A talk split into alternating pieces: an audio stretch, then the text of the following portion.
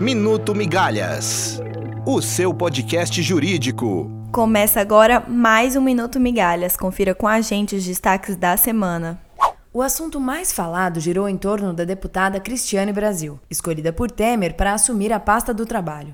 Acontece que um dia antes da cerimônia, um juiz do Rio de Janeiro concedeu uma liminar para barrar a posse da futura ministra. De acordo com a ação popular, a nomeação de Cristiane ofende a moralidade administrativa, porque a deputada tem contra si fatos desabonadores, entre eles uma condenação por dívida trabalhista. Mesmo depois de recursos, a liminar foi mantida no TRF da segunda região.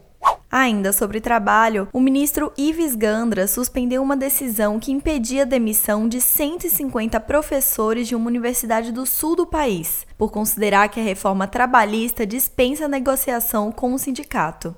E o TRF da Quarta Região já está se preparando para o julgamento do ex-presidente Lula. A corte informou que nos dias 23 e 24 de janeiro, quando o julgamento será realizado, os prazos processuais estarão suspensos. O horário de expediente do tribunal também será alterado nessas datas.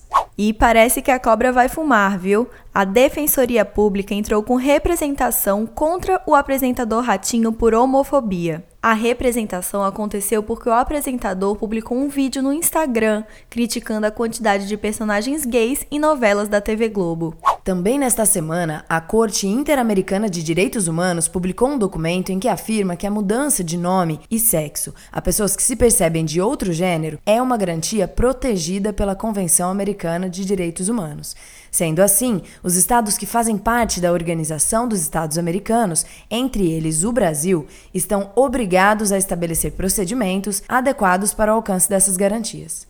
Aqui no Brasil, a discussão sobre a possibilidade de mudança de nome e gênero, mesmo sem cirurgia de mudança de sexo, está no Supremo e tem cinco votos a favor dos transexuais. O julgamento começou em novembro, mas foi interrompido por pedido de vista do ministro Marco Aurélio. O processo está pautado para o dia 22 de fevereiro.